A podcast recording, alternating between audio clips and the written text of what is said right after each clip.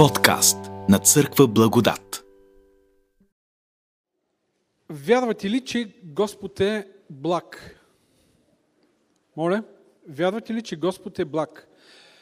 Бог е благ в Библията, на много места се казва това, а, означава Бог е добър.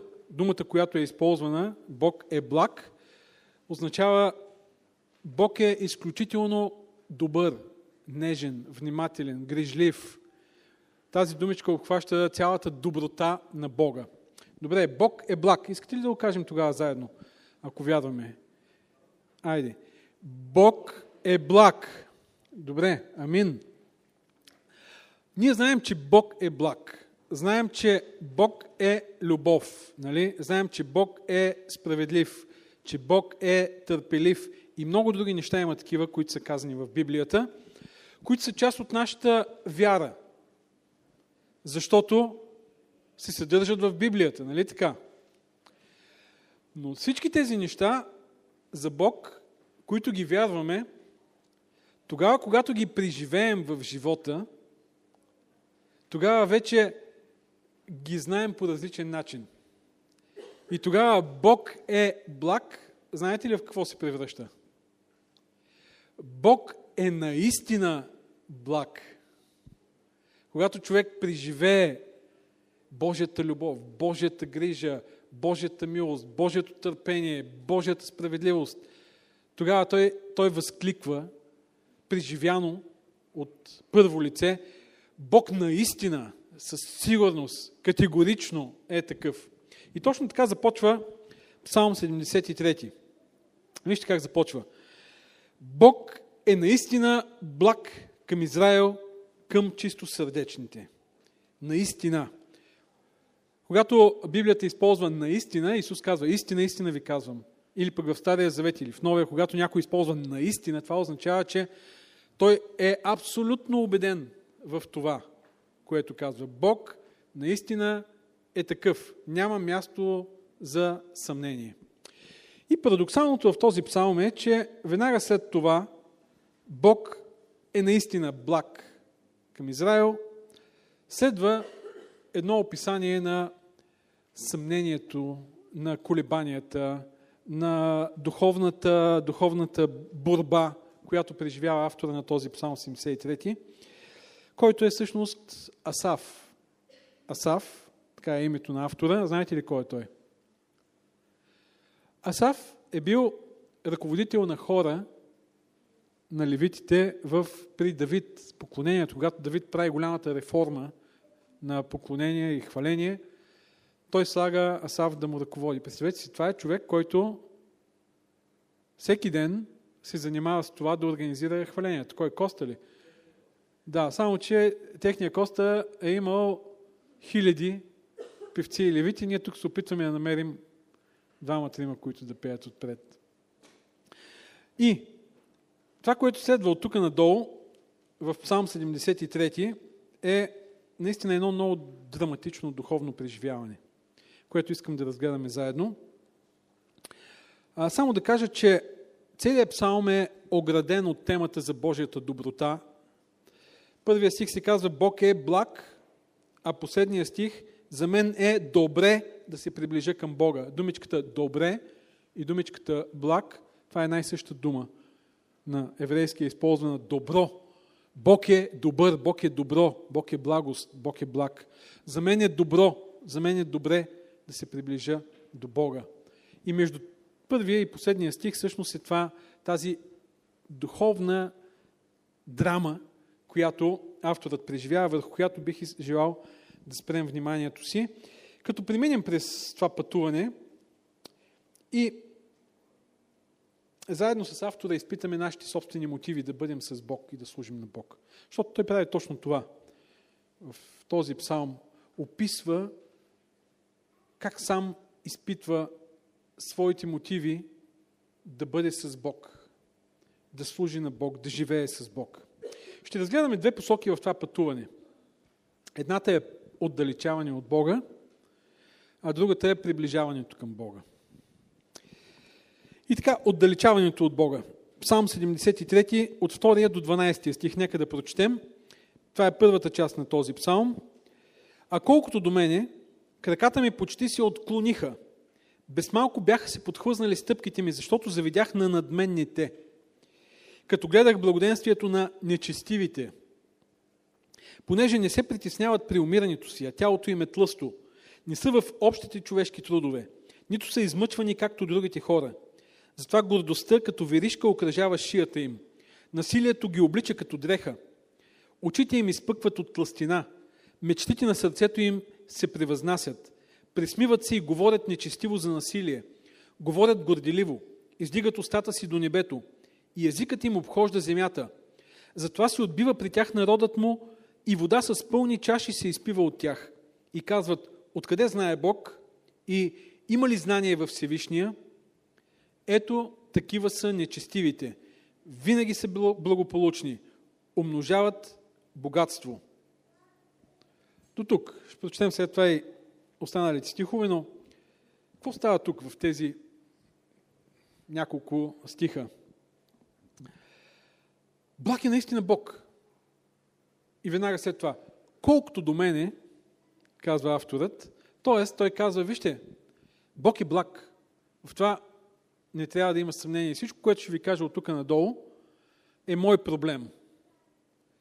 Колкото до мене, и той казва, да, това, не е, това няма нищо общо с Бога. Това има нещо общо с мен и това е важно да си даваме сметка, че в случаите, в които имаме съмнение по отношение на Бог, проблемът не е с Бог, проблемът е с нас самите.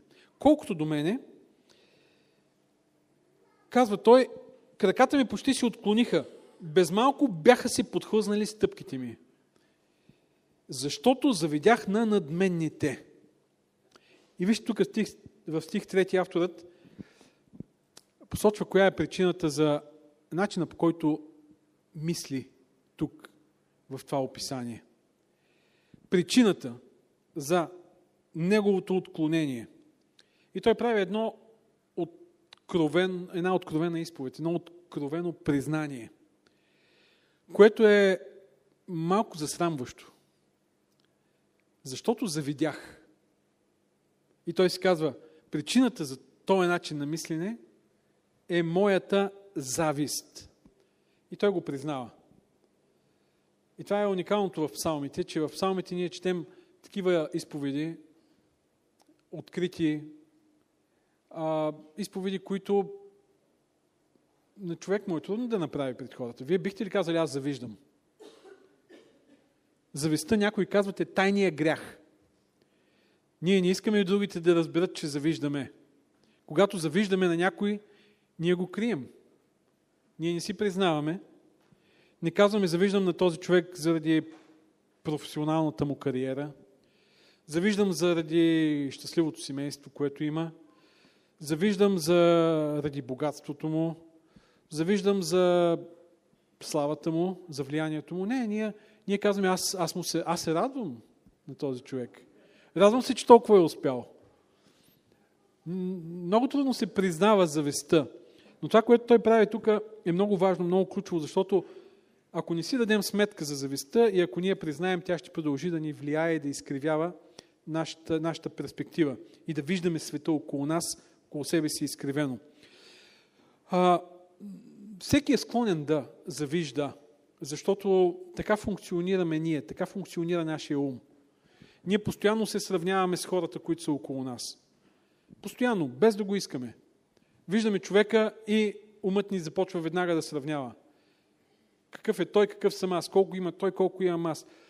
Защото ние сме социални същества и ние по някакъв начин се позиционираме тук в обществото, в което живеем.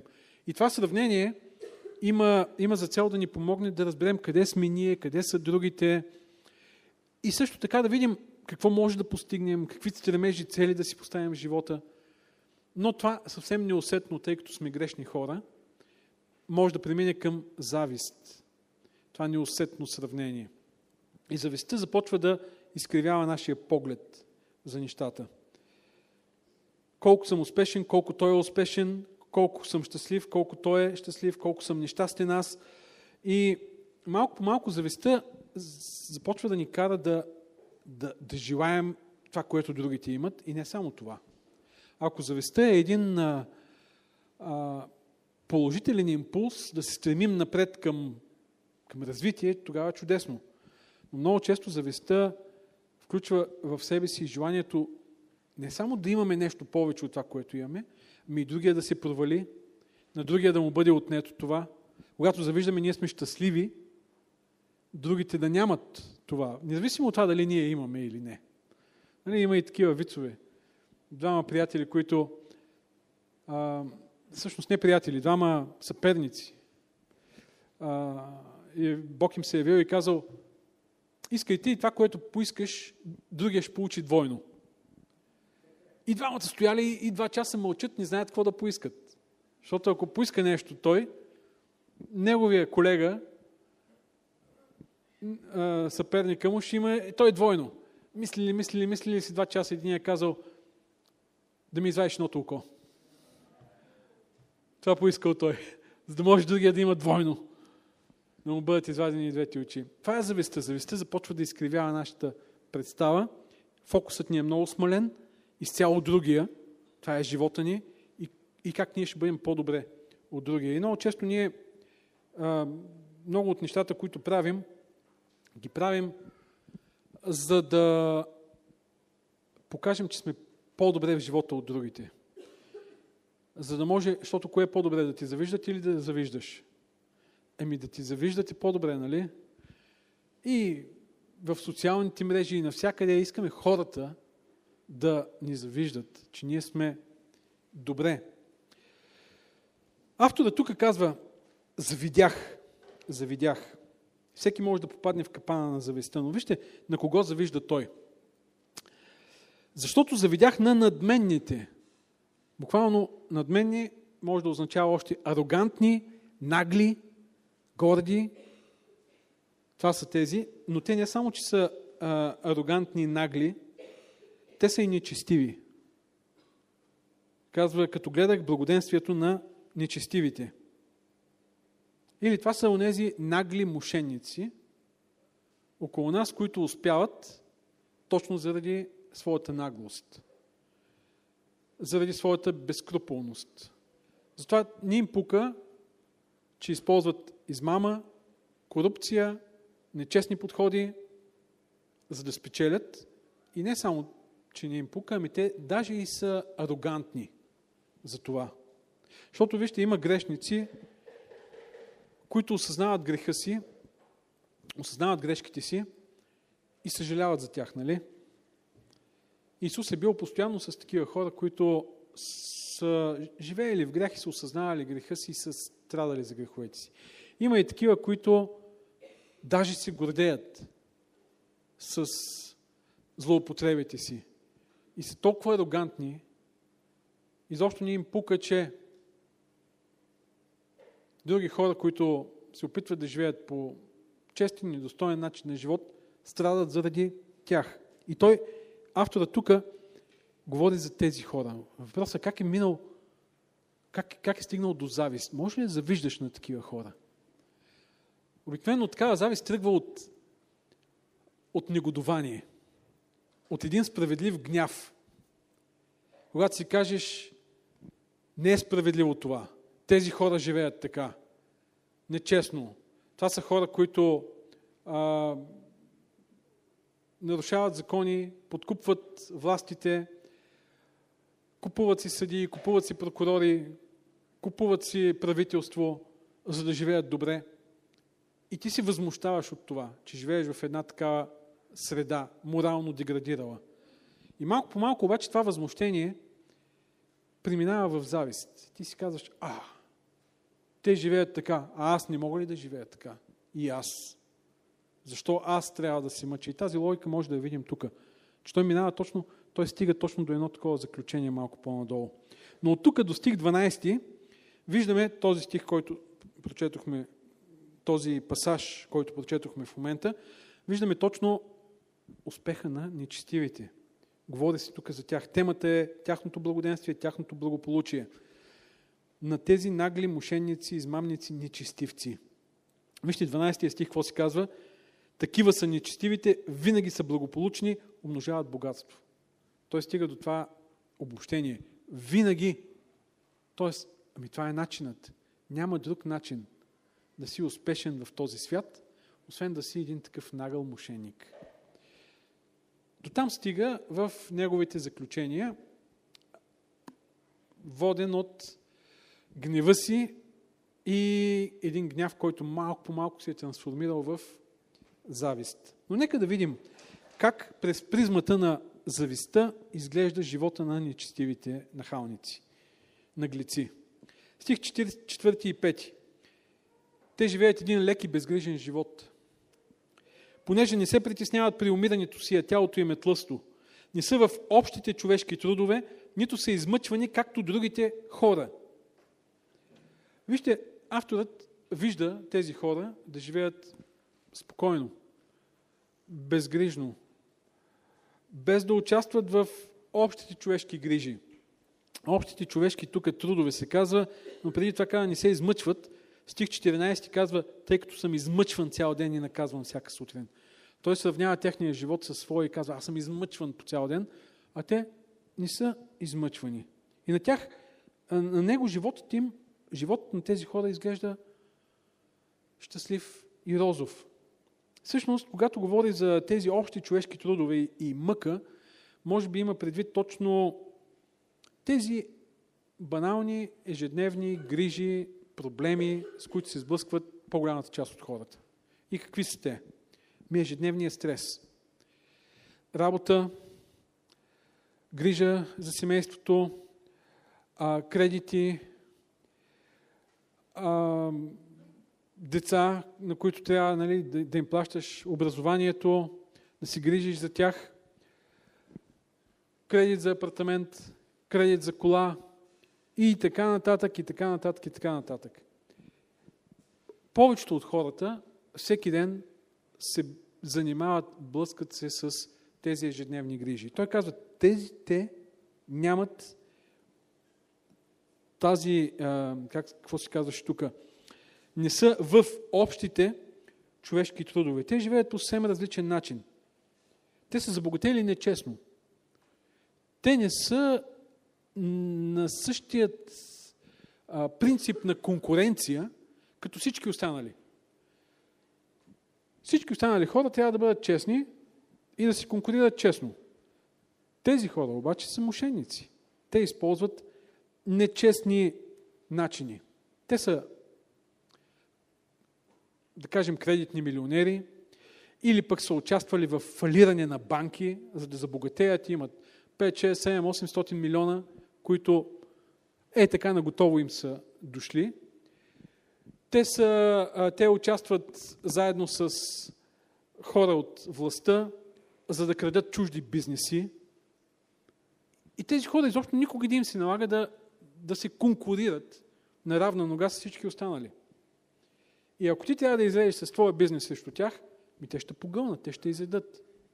Защо? Ми, защото те ще подкупят прокурори, ще повдигнат обвинения, те няма да плащат данъци, те ще а, имат много черно работници, те ще източват ДДС-та и така нататък и така нататък. И те никога не са в тези общи човешки трудове. Техният живот е по спа комплекси, по известни курорти, те носят най-скъпите дрехи, карат най-хубавите луксозни коли, живеят на най-най-най-апетитните места, в най-най-най-луксозните апартаменти, които са, за които са платили пет пъти по-ефтино, отколкото ти, ако трябва да си купиш там апартамент. И ето го, той гледа и казва, живота на тия хора е лесен. Те живеят щастливо. И в един момент той започва да завижда. Защото тези хора не се притесняват и от правосъдието. Няма кой да им повдигне обвинение. Защо? Ми защото те си купили съдии, купили си прокурори, купили са си а, парламентарни групи, купили са си а, правителство и в крайна сметка няма кой да ги накаже. Те не се притесняват от това. Другото нещо, което той вижда, ето как изглеждат в неговите очи тези хора. Те са демонстративно арогантни. Стих 6 до 9. Затова гордостта като виришка окръжава шията им и насилието ги облича като дреха. Това са метафори, разбира се. Но тези хора демонстрират своята наглост. Те не крият насилието, използването на силови методи, за да победят конкуренцията. Те като искат, ще ти смачкат бизнеса без никакъв проблем. А, изобщо не се крият, че са престъпници, защото няма от какво да се страхуват. Демонстрират всичко това. Седмия стих, очите им изпъкват от пластина, мечтите на сърцето им се превъзнасят.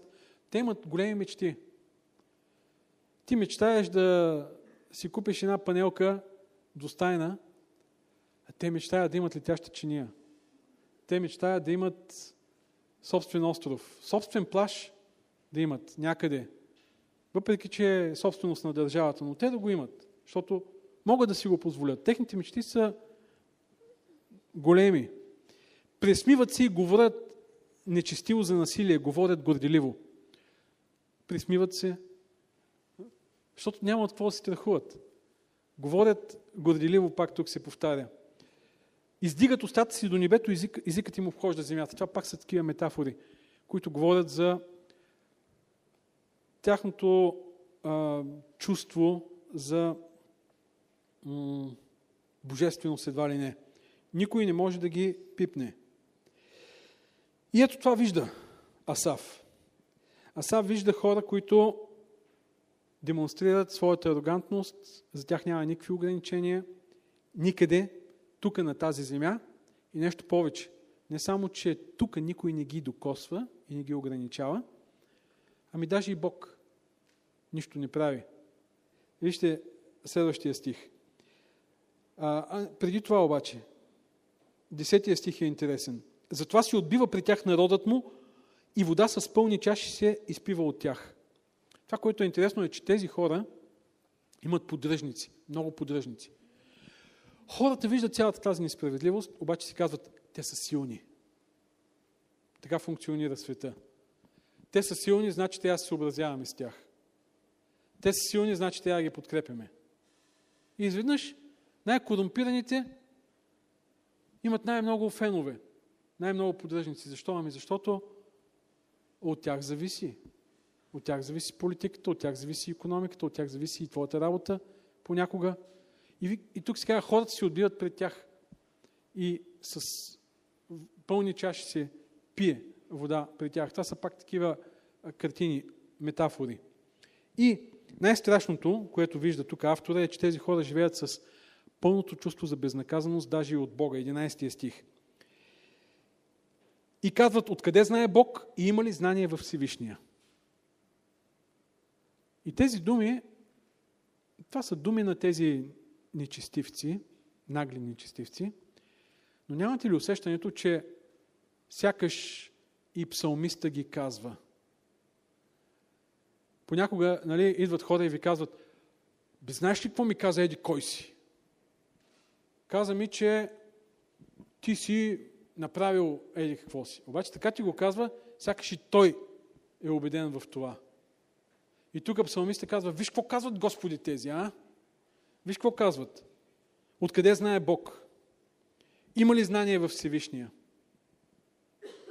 И тези хора сигурно имат а, някакво потвърждение от реалността, за това, че Бог не знае. Те даже не отхвърлят идеята, че има Бог. Те казват, Бог е някъде там, ама ние тук сме богове. Ние сме тези, които решават. Бог нищо не знае. Бог не се меси. И тук псалмиста казва, а, Господи, това вярно ли е? Но така го казва все едно, че и той вече се съмнява, че Бог изобщо знае. Господи, ти изобщо виждаш ли какво се случва тук на тази земя? И като виждаш, ако изобщо виждаш и ако изобщо знаеш какво се случва, какво правиш? Или просто си не оставя е така. Кой каквото иска да си прави и затова сме на такова диридже. И 12 стих стига до това крайно заключение. Ето такива са нечестивите. Те винаги успяват, умножават богатство. Или рецептата, тайната на успеха, до която стига автора те. Тайната на успеха каква е? Трябва да бъдеш нагъл мошенник, ако искаш да успееш. Това е неговото заключение. И това заключение, за съжаление, води и до едно друго заключение. Стих 13. Наистина, аз напразно съм очистил сърцето си. Или ако наглите мошенници успяват, тогава праведните са най-прецакани тук на тази земя. Ако искаш да си праведен, това означава, че винаги ще бъдеш на страната на онези, които несправедливо са ощетени. Ето, това е заключението, до което стига той. Наистина, аз напразно съм очистил сърцето си. Забелязвате ли нещо? Наистина. В началото казва, Бог наистина е благ. Сега обаче има друга истина. Когато сложим очилата на зависта и когато се подхлъзнем в, посока на зависта, малко по малко целият този гняв се трансформира. Няма лошо в този гняв. Няма лошо да, да, да, да имаме чувство за справедливост и да се борим за справедливост и да насочим това чувство и тази енергия към създаването на една справедлива общност, в която да живеем. Като ние на първо място бъдем справедливи и държим на справедливостта, там където ние имаме власт, ако имаме някаква компания, която управляваме, или сме политици, или сме нещо друго в това общество, в което можем да влияем върху справедливостта, да влияем. Но тук става въпрос за нещо друго. Тук става въпрос вече за един гняв, едно чувство за справедливост, което е преминало в, към завист. И заключението е наистина. Аз напразно съм очистил сърцето си. Ето е истината. Истината на човека, който се е подвел под завистта. Това е истината. Ако искаш да печелиш, трябва да си мошенник. Ако искаш да си честен, ще бъдеш винаги прекаран. Ще бъдеш винаги губещ. Вижте, до някъде, до някъде, не казвам, че е абсолютно, но до някъде този а, псалмист е прав. Защото логиката е такава. Ако искате да правите честен бизнес, а другият, вашия конкурент, не прави честен бизнес. В една корумпирана среда, не говорим в една идеална среда, нали?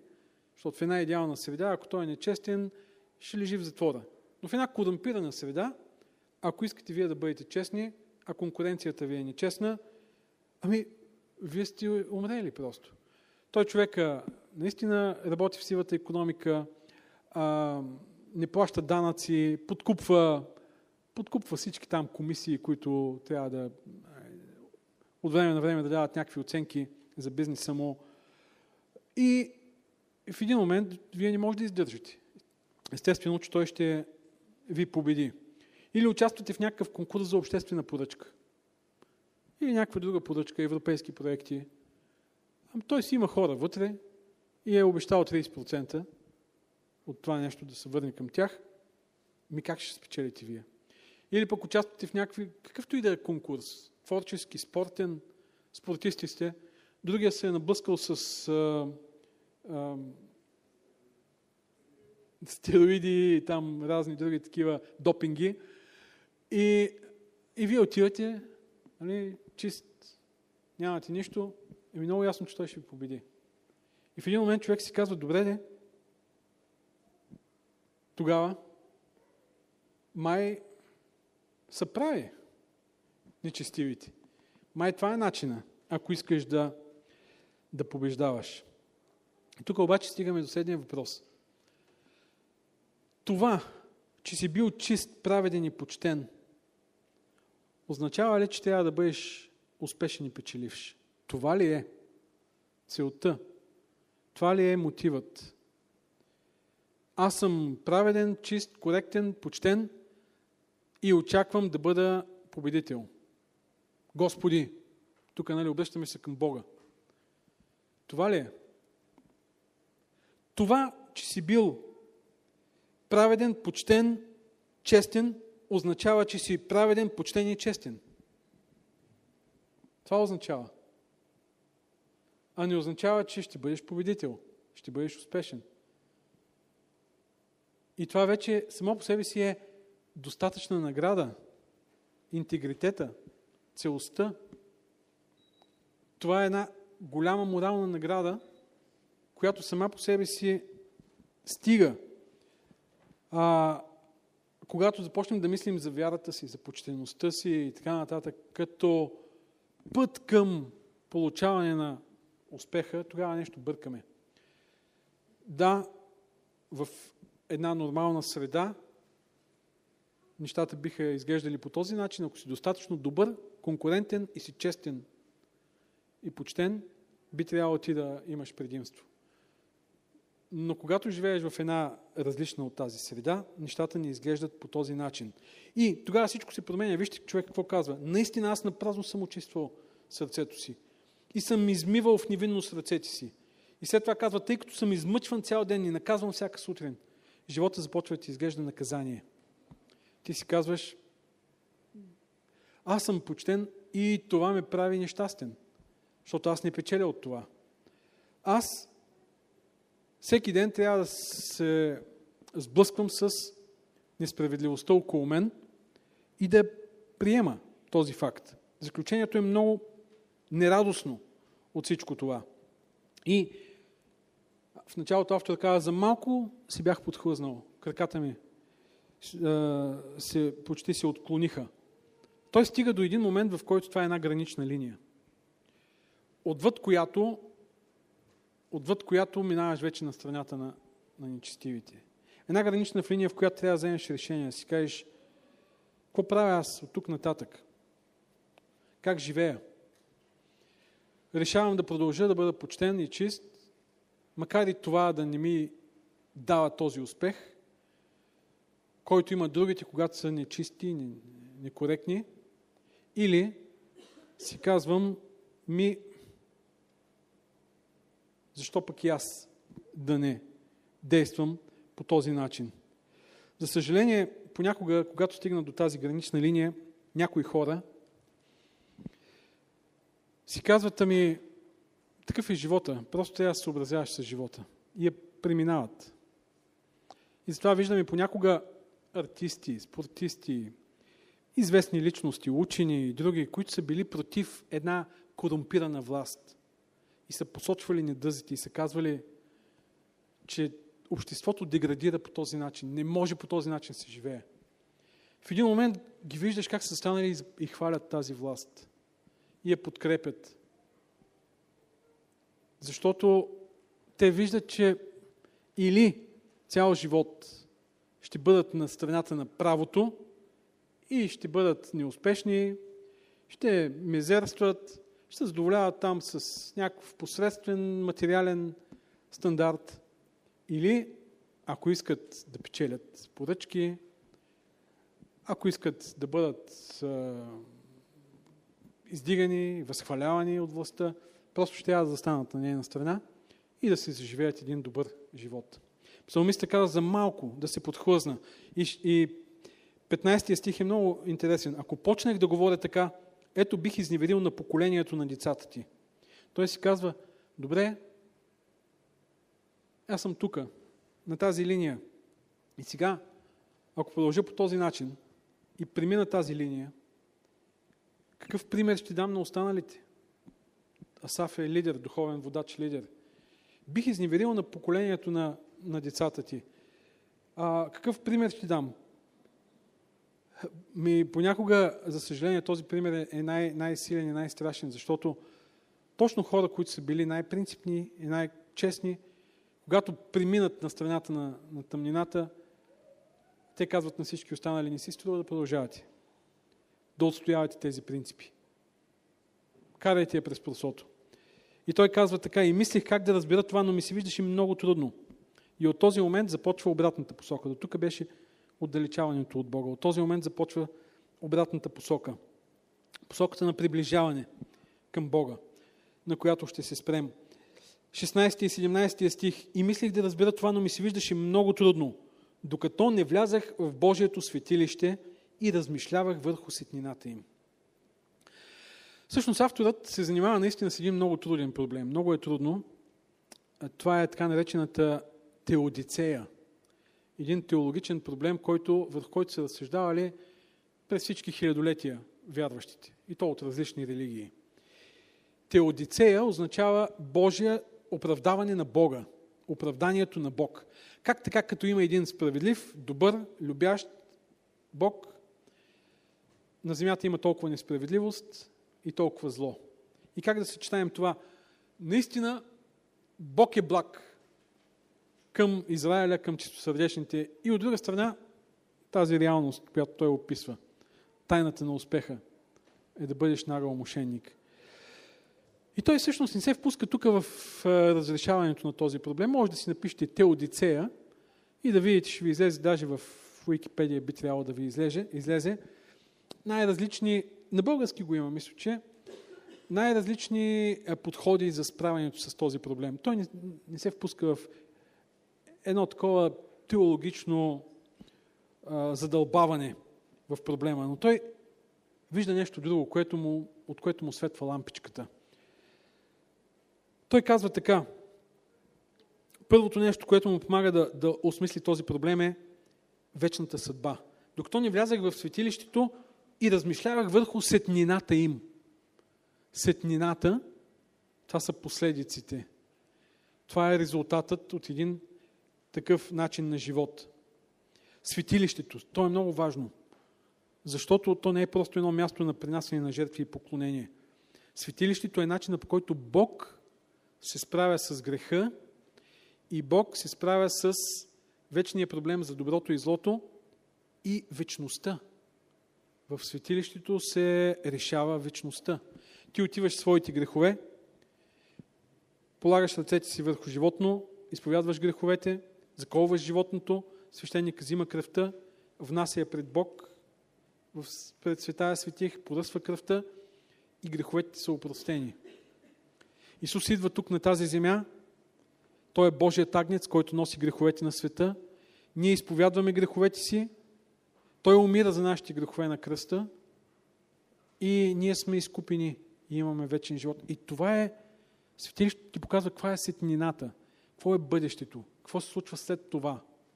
И той казва, като влязах вътре и си помислих за не за тази непосредствена ситуация, която е пред очите ми, защото завистта ни заковава тук. Завистта ограничава погледа ни тук на тази земя в конкретната ситуация.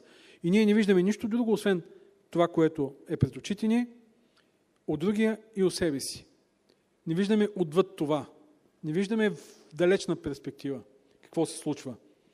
И той казва, когато видях бъдещето и последиците, тогава започнах да мисля по различен начин. Когато влиза Асав в светилището, вижда сетнината на тези хора. Те живеят арогантно, своето нечестие, измама, гордеят се с лъжите си, но това е много несигурно, това е страшно несигурно. Виж какво казва той. Ти наистина си ги сложил на хлъзгави места, тръщнал си ги на разорение. Как изведнъж стигат до запустение, съвършено биват довършени от ужаси. Както сън изчезва след събуждане, така и ти, Господи, когато се събудиш, ще презреш образа им. Той, тоест той казва, греха е най-несигурното нещо. Греха, светилището е, е място на сигурност за евреите. Той е канара, той е крепост, той е скривалище. Защо? Ами защото когато отидеш там и намериш опрощение на греха си, това ти дава една стабилност, сигурност, връзка с Бога. Греха е най-несигурното място, най-хлъзгавото място. А, никаква гаранция. Даже тук на земята, ако прочетем и други псалми, ще видим там наблюдението и заключенията. Псалмист, например, псалм 37, псалм 73 и псалм 37. Четете ги заедно тези два псалма. Там казва, видях нечестивия като едно огромно дърво и след това като подминах нямаше го. Ами много често така се случва. Защото когато ти се оплетеш в злото и в греха, и други хора са оплетени в злото и в греха, и става много страшно и, и други интереси са оплетени, нечестиви интереси, зли интереси. И това изобщо не ти дава стабилност и сигурност. Той вижда колко е през призмата на светилището, през призмата на завистта, тези хора са благополучни, успешни, непоклатими. През призмата на светилището те са поставени на много несигурна почва, тъй като разчитат на нещо много несигурно. Това е богатството, властта, влиянието, лъжите, мошенничеството. И той казва хлъзгави места. Аз за малко да си подхлъзна, само че те са на хлъзгавите места и ако и да аз там, и аз ще бъда на такова. И вижте, той преосмисля и завистта си тук. 21 и 22 стих. Но тогава моето сърце кипеше и чреслата ми се измъчваха. Ето той е в едно такова емоционално състояние, което не му позволява да мисли трезво. Сърцето ми кипеше. Чреслата ми се измъчваха. До толкова бях обезумял, че не разбирах. Бях като скот пред тебе. Завистта ни прави животни. Тя ни сваля на едно такова животинско мислене. Колко имам, колко съм по-добър. Закона на джунглата. По-силния изяжда по-слабия. Закона на естествения подбор. Който има повече влияние, повече власт, повече възможности, няма значение как е стигнал до тях, чрез измама, мошенничество, лъжи, смачква другия, който няма. И ти, ти си животно, което трябва да се спаси. И трябва да победи. Или ще те изядат, или ти ще изядеш. Бях като скот, казва пред тебе, като животно. Тук обаче има нещо друго. Тук той мисли по съвсем различен начин. Той мисли за неща, които са над това просто да демонстрираш материално благополучие и да имаш такова. Той мисли за, не, за неща, които, които са вечни и продължава с тях. Обаче аз винаги съм с теб. Ти ме хвана за дясната ми ръка. И тук той говори за предимството да бъдеш с Бог. Ти ме хвана с, за дясната ми ръка. Преди това той говори за подхлъзване, нали? Сега той говори за това, че Бог го е хванал за дясната ръка. И даже да си подхлъзне, Бог ще го държи. Когато той е с Бог и Бог е с него, това му дава една невероятна сигурност. Спомням си преди време, като бяха малки децата ни, знаете, като сте с малки деца и преминавате през някакви трудни местности, опасни, вие ги държите за ръка и може да тичате по камъните, тук по морените, заедно с тях. Държите ги и те имат чувството, че летят, че се справят, защото вие ги държите и им давате сигурност. А, един път бяхме на Музга и времето беше много кално, дъждовно и Мимиджи винаги обичаше и продължава да си обича по-екстремните ситуации. Минавахме така покрай едно дере на реката и тя искаше да слезем надолу по дерето, но беше доста стръмно. И хванаме за ръка, аз се хванах точно за дясната ръка. хванах, аз лявата, тя дясната и тръгнах надолу, като имах, тя имаше пълната увереност в моята божественост и аз изобщо не се съмнявах в това. И както вървях надолу по това дере, изведнъж се хлъзнах толкова здраво, добре, че пуснах, че тръгнах с търкалям надолу и усетих някакъв силен удар тук. И в следващия момент, като си пипнах тук, бях целия в кръв. Точно тук, малко по-надолу и ще, ще бъде в окото. И сега си имам тук един белек, който ми напомня тази красива сцена. А, ние хората може да си подхлъзнем, ние не сме богове, колкото и да сме сигурни в своята стабилност, но Бог е този, който ни държи за ръка и Той никога няма да ни пусне. И това дава невероятна сигурност, много по-голяма от сигурността, която може да ти даде връзките, които имаш в обществото, в съда, сред управляващите, парите, които имаш и така нататък. Бог ме държи. Чрез съвета си ще ме водиш, казва Той. И след това ще ме приемеш в слава. Тук има една, тук има съвсем друга перспектива. Бог ти дава съвети, най-точните, най-правилните, най-добрите, за най-важните решения в живота, за да можеш да стигнеш до една небесна слава. Това е път нагоре. Това не е схеми, чрез които да спечелиш и да бъдеш просто богат. Бог ти дава съвети как да стигнеш до небесната слава която е вечна. Това е нещо съвсем различно. И 25 стих. Това са едни от най-красивите стихове в Библията. Кого имам на небето, освен теб? и на земята не желая друг, освен теб. Да стигнеш до това заключение е наистина въпрос на много голяма духовна зрялост. Какво имам?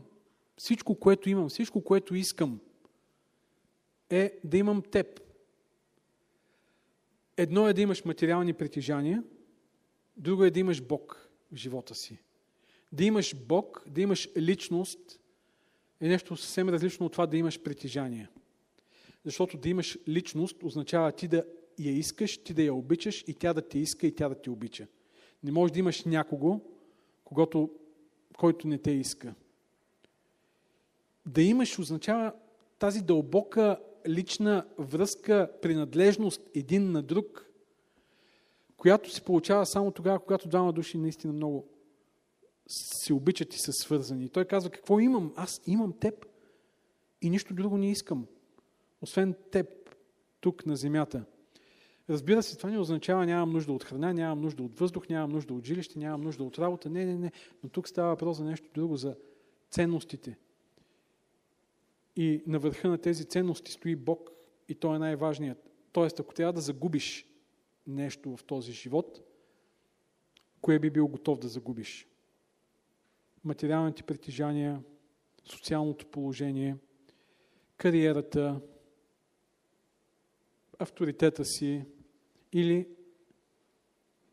Бог, тази връзка с Бога. И той казва, това е най-великото, което имам. И това ми дава удовлетворение и сигурност. Това е най-голямото богатство. Това е най-важното преосмислене, което той има. По-надолу продължава. Чезни плътта ми и сърцето ми, но Бог е сила. Той е сила на сърцето ми. Най-важната сила е силата на сърцето. Това е, образно казано, мотивацията, вдъхновението, готовността да продължиш да живееш, дори и когато си на дъното, когато си отчаян от всичко, силата на сърцето. Ти си, Бог е сила на сърцето ми. Той е вечният ми дял. Сега тук това пак е много интересно, защото а, дялът на левитите, левитите са нямали дял в наследството. Нали? Техният дял е бил Бог, се казва. Тук обаче той, авторът го сравнява с дялът, който другите хора търсят и искат от живота и този дял, който той има. Представете си какво е Бог като дял. И Бог е всичко, нали? Той е създал всичко, Той е всичко. Ние си казваме, аз искам ето този дял, аз искам този дял. Той казва, аз искам ето този дял. Бог, който е всичко. И той казва, ти си моят дял. Вечният ми дял. Тоест, имаш ли Бог, имаш всичко в този живот. Е, да, аз искам да имам Бог и да имам и това, което и другите имат. Ами това означава, че не си разбрал какво означава да имаш Бог.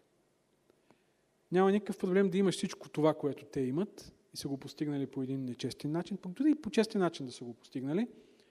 Ако ти осъзнаваш какво означава да имаш Бог, това ще ти е достатъчно и ще имаш и всичко останало. Ако говорим отново за вечната перспектива. Да имаш Бог е най-голямото богатство и нищо не може да бъде сравнено с, с това. Ето го това духовно преживяване на Асав. Главният певец на Давид, тогавашния Коста, нали? А в преседницата бях пуснал двете заглавия, в... длъжен съм да го кажа, защото обещах. Бях пуснал двете заглавия в, в чата на църковния съвет, имаме си чат в месенджера. И бях писал тези две заглавия. Тайната на успеха е да бъдеш, да бъдеш нагъл мошенник и другото, праведните са винаги прицакани. Питах кое от двете заглавия да пусна. И а, те ме питаха, ама върху кой текст ще проповядваш? И аз казах, който познае върху кой текст ще проповядвам, ще спомена името му по време на проповедта. И познаете кой позна? Е, Коста позна. Обаче знаете ли как позна Коста? Аз им пуснах един жокер, част от псалма, и той си го е проверил в Google и доказа твърдението, че ако искаш да си успешен, трябва да си мошенник. Трябва да използваш средства, които другите не могат да използват. Защото пък Филип и той искаше да познае, обаче беше в колата и нямаше възможност да, пробва, да използва Google. Но авторът преминава през това, през тази голяма вътрешна борба, така ли трябва да бъде тук на тази земя винаги или така трябва да бъде? И ако е така, какво трябва да, да направя аз, как трябва да живея? Стига до там и след това осъзнава, че има една друга гледна точка, има една друга перспектива. И ние затова идваме и, тук, за да може да си припомняме тази вечна перспектива. Влизаме в светилището, било то в ежедневието си, когато четем Словото, или когато идваме тук, за да си припомняме всички тези неща, защото тази гледна точка може да ни обегне. И ние да заживеем напълно по стандартите на тези, с които уж се борим или на които малко по малко сме започнали да завиждаме. Финалът на този псалм обобщава тези две посоки, за които говорихме. Той съдържа всъщност темата на псалма, оттам съм е взел. Защото ето тези, които се отдалечават от тебе, посоката на отдалечаване, ще погинат. Ти ще изтребеш всички, които като блудници ти изоставят. Но за мен е добре да се приближа към Бога. Приближаването към Бога. Теб, Господи Ехова, направих прибежището си, за да възгласявам всички Твои дела. Господ е благ, само че преминавайки заедно с псалмиста този духовен път, ние може да кажем и нещо повече. Господ е наистина благ. Той е всичко, което имам на небето, Той е всичко, което бих желал да имам и тук на земята, Той е силата на сърцето ми и Той е вечният ми дял. Амин.